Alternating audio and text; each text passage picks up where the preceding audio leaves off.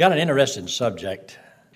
So, well, let's take our Bibles and look here at a subject called biblical separation. I, um, I never knew what this was talking about. I didn't even know it was in the Bible because I never worried about too much on separate. I just did pretty much as a teenager whatever I wanted to do. I kind of went where I wanted and uh, did a lot of things I probably shouldn't have done. Made some wild decisions. I just turned 17 and I was with my aunt and uncle living with them. And so they had mercy on me. So uh, they're going to put me through this special school. And uh, anyway, just because they said one word, a phrase that really I didn't like.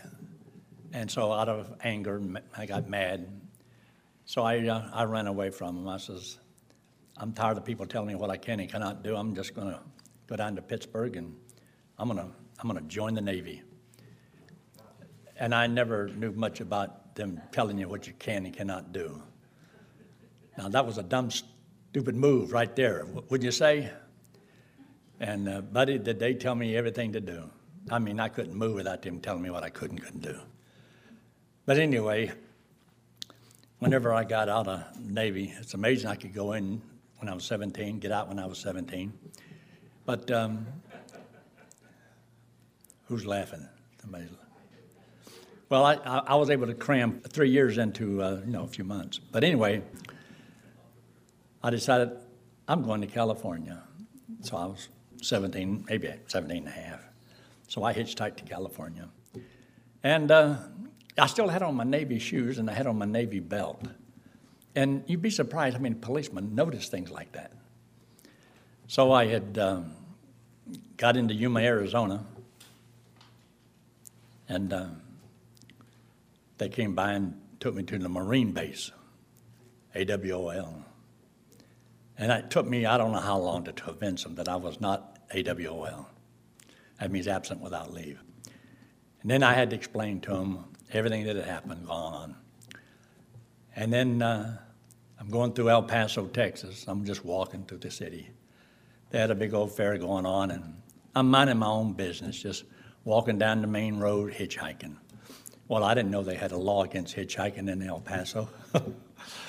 so all of a sudden, a couple of cop cars come flying up. One stopped right in front of me or behind me, and I turned around and, and then another one come flying into the other direction. Another one come flying in. You know, and uh, he jumped out of the car and they ran up to me and, okay, spread them, put your hands on the car. I thought, well, I ain't done nothing. What's going on here? Anyway, they said, uh, they got on the phone, I could hear him talking. I said, yep, he fits the description.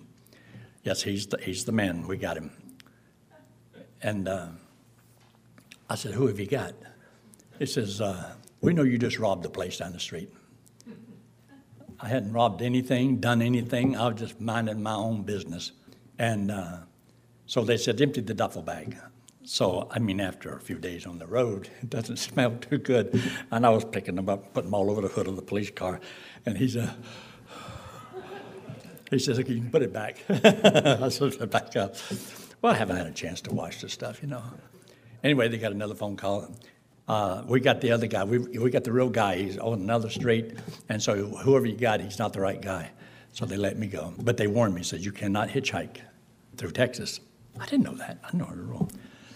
But some couple that was there, a young couple, they was listening to what was going on, and so they offered to give me a ride all the way to Las Cruces, New Mexico. So I went to Las Cruces. Anyway, I had I've had a wonderful experiences. I was going around this great big old lake in San Francisco. I think it was San Francisco, Los Angeles, someplace. It was where they have the Hollywood and Vine. Where's that at? I just remember standing on the corner of Hollywood and Vine. Where? Los Angeles. Okay, wherever it was and I decided just to take a walk. And there's a multitude of people all around this big old lake. So I just walked up and I just stood out there and just looked at everything. I was curious at 17 years of age. And I saw way on the other side of the lake two policemen. And they walked and they walked and they walked and they walked and they walked and they walked and they walked and they walked and they walked and they walked and they walked and they walked right up to me. Thousand people out there and they didn't stop until they got to me. I think sometimes somebody's always telling on me. It's like God's up here saying, Get him, get him, get him. And so they came over to me and they spotted my shoes and my belt. Navy shoes, Navy belt, AWOL. I had to go through it all over again. And I realized that there's, there's separation that is mentioned. In life, whether you know the Lord or not, I mean, God made a man, God made a woman, they're separate. There's all kinds of things in life that we go through. But when you come to the Bible, there's things that can help you to grow strong in the Lord, and there's things that can harm you. So I wrote down some of these things, but I want you to take your Bible and turn to the book of Ephesians, chapter 5. Ephesians, chapter 5. Ephesians, chapter 5 is a tremendous verse, talking a little bit about the way we, we walk. And doesn't talk about how we're walking funny or pigeon toed or anything like that, just walking circumspectly. But look there in the text, Ephesians chapter 5, verse 14, where it says, Wherefore he said, Awake, thou that sleepeth, and arise from the dead. So you have a separation. There's those who are awake, and there's those that are asleep. There's those that are alive, and there's those that are dead. But there's always a separation. In Christ shall give thee light, so there must have been darkness. Now look there in your notes.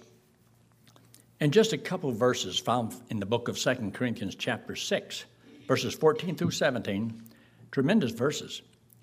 But um, there's mentioned over and over again about separation, separation, separation. And he's talking to God's children. There is a difference in verse 14 about believers being yoked together with unbelievers. So, believers are not supposed to be yoked together with unbelievers. So, but that could be in a lot of different areas. Now, some of the areas you have to watch is that in areas of business. You know, there's two or three people decide to go into business together. And there may be a couple of them that know the Lord and a couple of them that don't know the Lord, and next thing you know, you're not going to have the same principles. You're not going to believe in doing exactly the same, the same way or the right way. And some may be willing to, uh, you know, sneak a little bit, cheat a little bit, do whatever. And God can chasten the good people right along with the bad people because there are certain consequences. So we have to be careful. Righteousness, fellowship with unrighteousness, no, there's to be a separation. If you want to do what's right, then you need to hang around those that will do what's right. If you don't, there's going to be there's going to be a problem. That can happen in any area of life. Usually, we say that you cannot rise above the, the, the caliber of your friends. In other words, whatever they are, water seeks its own level. You find somebody that's just like you. I've told teenagers this in ranch for years. I can bring a kid from Colorado.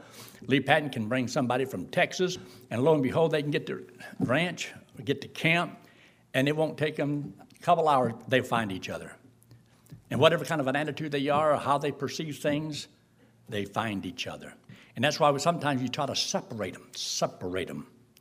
Because you want them, you learn from these over here and you learn from these, but if you put them together, they won't learn at all. They won't listen and they feed each other. So you have to be careful. Light, communion with darkness. You see, darkness and light don't go together. One does away with the other. In verse 15, when you talk about Christ, He is the true value. And concord means simply mean in agreement. In other words, what do you have that's in agreement with the devil? What agreements does Christ and the devil get along with? What points do they really shine together? If they're in agreement on this, I don't think you'll find the devil and Christ agreeing on anything. So when you're talking about you, when you want to compromise a little bit, you try to think of, of what areas can we agree on. They're trying to figure out a way to have peace over there in the Korean Peninsula, you know. Well, what can the North and the South, what can we agree on? Not much. Only that you maybe want to live. But there's not many things you can agree on. But when it comes to the Christian, you're always having to judge what can we agree on? because there has to be an area of fellowship. But if everybody has to be perfect, you wouldn't have any fellowship at all with anybody. But now notice. Number of uh, verse 15, Christ and the devil. True value and worthlessness. You have something of value. So in your life, you're always trying to find something that will help you to be more profitable for the Lord. So you're looking for things that has value to it. There's a lot of things you can spend your life on and doing that absolutely has no value to it. In other words, the value for eternal things or temporary things. So you have to use some discernment. That's why we need to go to and to really study the Word of God. Verse 16 talks about your body, my body, temple of God. Well, God says you are a temple of God. What value does a temple of God have with idols? So God says you don't worship idols. After I led this here one kid to the Lord, his name was Richard Hormel. He was the quarterback for Miami High. And um, he was the quarterback for the Miami High Stingarees. But he came to ranch and he trusted the Lord at ranch. But then he asked me to come over to his house and talk to his mom. And um, so I talked to her. She could understand some English and she trusted the Lord. So grandma was there. Grandma was really old. She was in her 80s. And uh, very, very old at that time. It doesn't seem so old anymore. But anyway, he, she came in the room and uh, Richard Hormel sat down and he says, Would you talk to my grandma too? I said, Sure. He said, no, But she don't speak any English. I said, What do you want me to do? Lord, give me the gift of tongues. he says, You just tell me and I'll tell her. I said, All right. So I would talk and he would translate. And after a while, she, she trusted the Lord just so easy. She just trusted the Lord. She just melted. She went into the other room. And I thought she was just going to go to bed or take a bath or something like that, you know, whatever old ladies do. I don't know. And what she came in and she had a whole bunch of little idols, Catholic statues and idols and stuff. And she put them on the end table and she says, What about these? So I told her, I said, Well, they have eyes, but they see not. They have mouths, but they speak not. They have legs, but they can't walk. They have ears, but they can't hear. I says, The Bible says those that worship them are like unto them. She took all of them and put them right in the trash can. In other words, I never said anything about that. But sometimes, some people, when they trust the Lord, they just want to go ahead and, and start serving God, whatever it takes. But then there's other people that uh, might take a while, you know, might take years.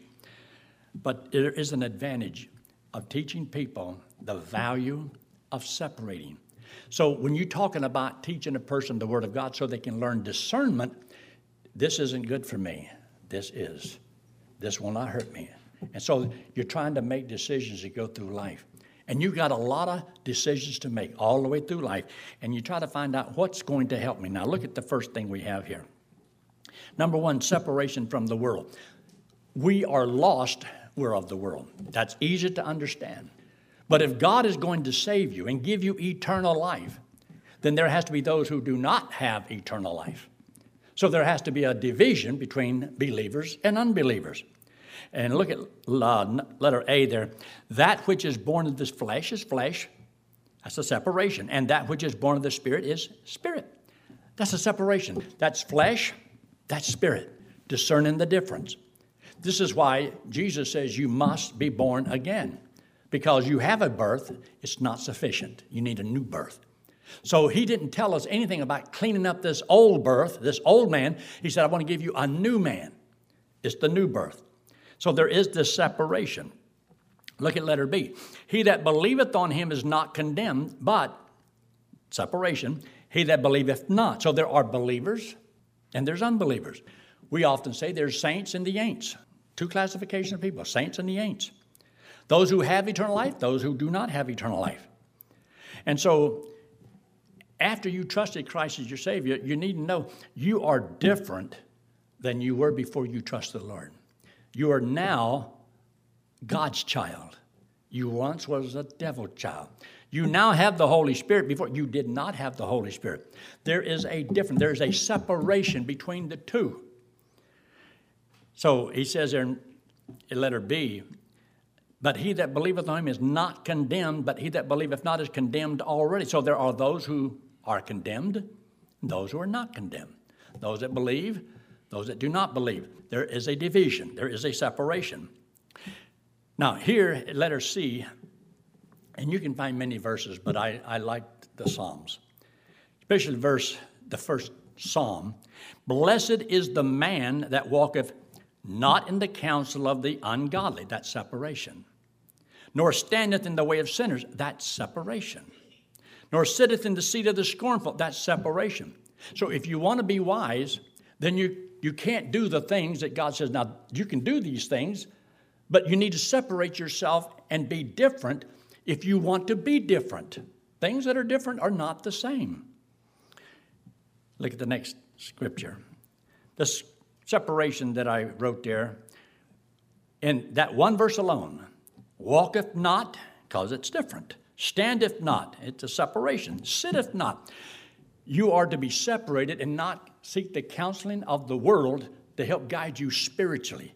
Now, there's a lot of things the lost people know that you can have to have answers to. They may know how to work on your car and they may know how to work the law and things like that. But you, as a child of God, should still learn to be wise in what you do and that the Holy Spirit can lead and guide you. Look at number two separation from the Word. So we know that, as far as the world goes, what is going to help separate you from the world as now that you are a child of God? Well, that's going to be the Word of God. So you need to know the Word of God. So look at letter A there. But his delight is in the law of the Lord, and in his law doth he meditate day and night. This is something that you have to, I guess, come to the conclusion of. Who has the authority in your life? Who's the one that tells you what to do or what not to do? If it's not God, who is it? Now, some people are only as strong as the last person they talked to. That was their source of authority. Are you strong enough that you can say, I want to obey whatever God says? And He's become that voice of authority. And it doesn't matter what anybody else says or thinks. If I believe this is what God's word says, that's what you have to decide in your mind. Who is going to be my source of authority to guide my life. Now, if it's going to be the Lord, then it has to be His Word, right? So you go to the Word of God. Let it be all scriptures given by inspiration of God and is profitable for doctrine, for reproof, for correction, for instruction in righteousness, that the man of God may be perfect or complete, thoroughly furnished unto all good works. This is what the Word of God is for. It's that which helps, makes us different from the world. When he simply says, Be not conformed to this world, but be transformed by the renewing of your mind. How? That's wonderful to tell me to do all of that. Okay, how, Lord? Well, the Word of God is for this. And look at the next verse, 2 Timothy chapter 2 and verse 15, where it says, Study to show thyself approved unto God, a workman that needeth not to be ashamed, rightly dividing the word of truth. Study to show thyself approved unto God. Or the person who doesn't is going to be different from the person who does. There is a division, there's a separation. A man who studies the wisdom of the world and the man who studies the wisdom of God, they, in no way they should think the same way. They shouldn't be the same. Because, see, the world tries to imitate the believers. They can go to church, read their Bible. I'm talking about the person who really has trusted Christ. I'm talking about the person who does want God's will for his life, then that person has to think the way God wants them to think. Look at number three separated unto the walk. In other words, when you realize you trusted Christ as Savior, now you're God's child. You're separated from the world. You're now in the God's kingdom. You're His child. And the thing that's going to help a child of God do the things that he should do is going to be the Word of God. And so when you learn the Word of God, then you learn how to walk. You walk according to the Word. So do you need to know the Word in order to know how to, to walk in this world? Yes, because that's what it's for. Now look down at the bottom of the page there. Paul says, I therefore, the prisoner of the Lord. That word prisoner comes from a Greek word doulos, and it means to be made a love slave. It means I'm a slave of the Lord, but I'm a love slave. It means I voluntarily choose to serve the Lord.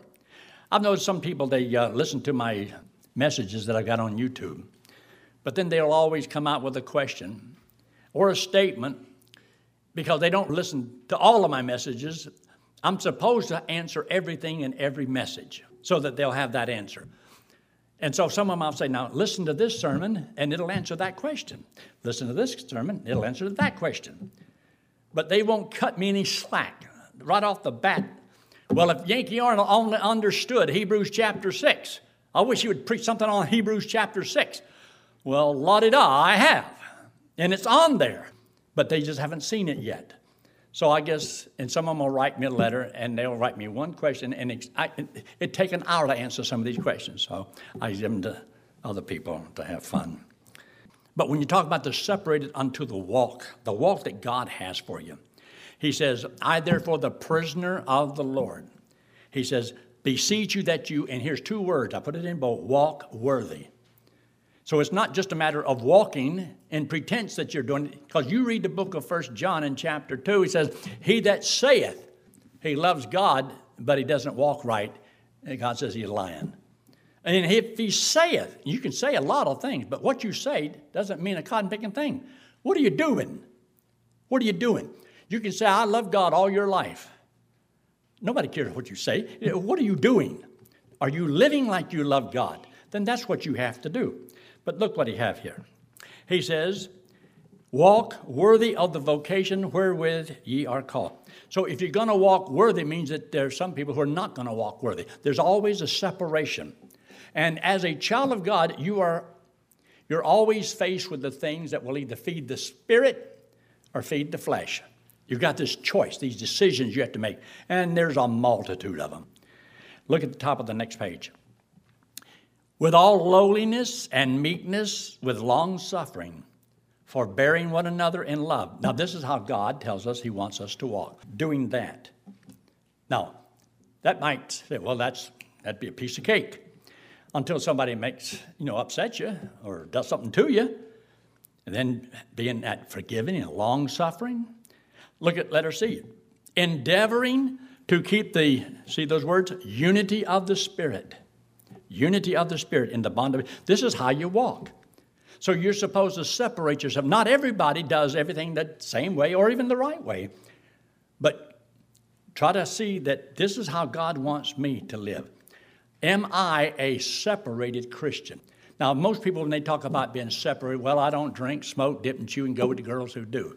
There's a lot more involved than just those things. We're talking, sometimes you're talking about, okay, you got to get into this standard of this dress or, you know, hair and, you know, movies and dances, and beer joints. How many places are there? Boy, if we ever started making a list, how big would that list be? And then we'd have to keep adding to it. But so, what I've tried to do over the years is not me try to do anything that would be questionable, but um, try to get a person to understand is this going to feed the spirit, my new birth, make me stronger, or is this going to make me weaker in the flesh? Which way will it lead me? Will it lead me away from things of God or toward the Does it show to other people that I, I love the Lord, or will they cause questions in their minds? Do, will I become a stumbling block to them? And see, there's a decisions you have to make because after a while, see, you have to get to the place where you're not going to have everybody standing around telling you what you can and cannot do. You got to learn how to think for yourself. And you got to learn how to encourage yourself in the Lord. And when you're not doing right, and you know, the guilt, of the conscience, and all these things that bothers us sometimes, you have to learn how to walk with the Lord. And nobody can walk with the Lord for you. These are things you have to understand. But you need to start. And there may be things you're doing in your life that not right. And you say, well, I don't see it really bad, but wait a minute. Is it helping or hurting you? If everybody knew this one thing that you're doing, would it be good or bad? So you got to wait, maybe that's not worth doing. So you got to learn how to judge some of these things and discern yourself. It's so easy to discern everybody else, but I'm talking about yourself because that's really boils down to when we get to heaven. I don't think uh, Peter's going to have to stand in for me and says, uh, "Well, Lord, I, I disagree with that. Now, let me tell you why Yankee really did this. I don't think it's going to work. Every man shall receive his own reward according to his own labor. So God knows. Now look at the next statement. When we talk here about the, the light. Uh, see there in verse uh, letter E. Well, D, I was just talking about that. There's a separation between the flesh and the spirit, and you always got the desires for both, but which one do you uh, feed? And letter E, if we say that we have fellowship with him and walk in darkness, we lie and do not the truth. This is so you can discern for yourself. Because if you know what the works of the flesh are, well, if you're bringing forth the works of the flesh, that's not the love of God. Love not the flesh, not the love of the world. He that loveth the world has not the love of the Father in him. So you can kind of judge for yourself. Spiritual maturity is when you can discern your own life and correct it without somebody having to do it for you. The next statement If we walk in the light as he is in the light, we have fellowship with one another. And the blood of Jesus Christ, his son, cleanses us or continually keeps us clean. Number four, separated unto the work of the Lord. Because when you learn how to walk with the Lord, you're going to find there's a ministry somewhere God wants you to do. There's this ministry. What is the ministry? Now you read Second Corinthians in chapter 6, and it says that we have this ministry. Of Second Corinthians chapter 4, verse 1, seeing we have this ministry. And the ministry that God has called you to do, whatever that might be, is something that ought to be the greatest desire we have is I want to fulfill that ministry. I want to fulfill the course that God has for me. Now look what we have here. Letter A. Now there were in the church that was at Antioch certain prophets and teachers, as Barnabas and Simeon, that was called Niger, and Lucius of Cyrene, and Manaen, uh, which had been brought up with Herod the Tetrarch, and Saul. So what did what they told to do? There were some people, and they wanted to send them out. So we see there in our letter B, and as they ministered to the Lord and fasted, the Holy Ghost said, Separate me, Barnabas and Saul, for the work whereunto I have called them. So they had a responsibility, the people did. But God has a responsibility. The Holy Spirit has a responsibility. Jesus has a responsibility.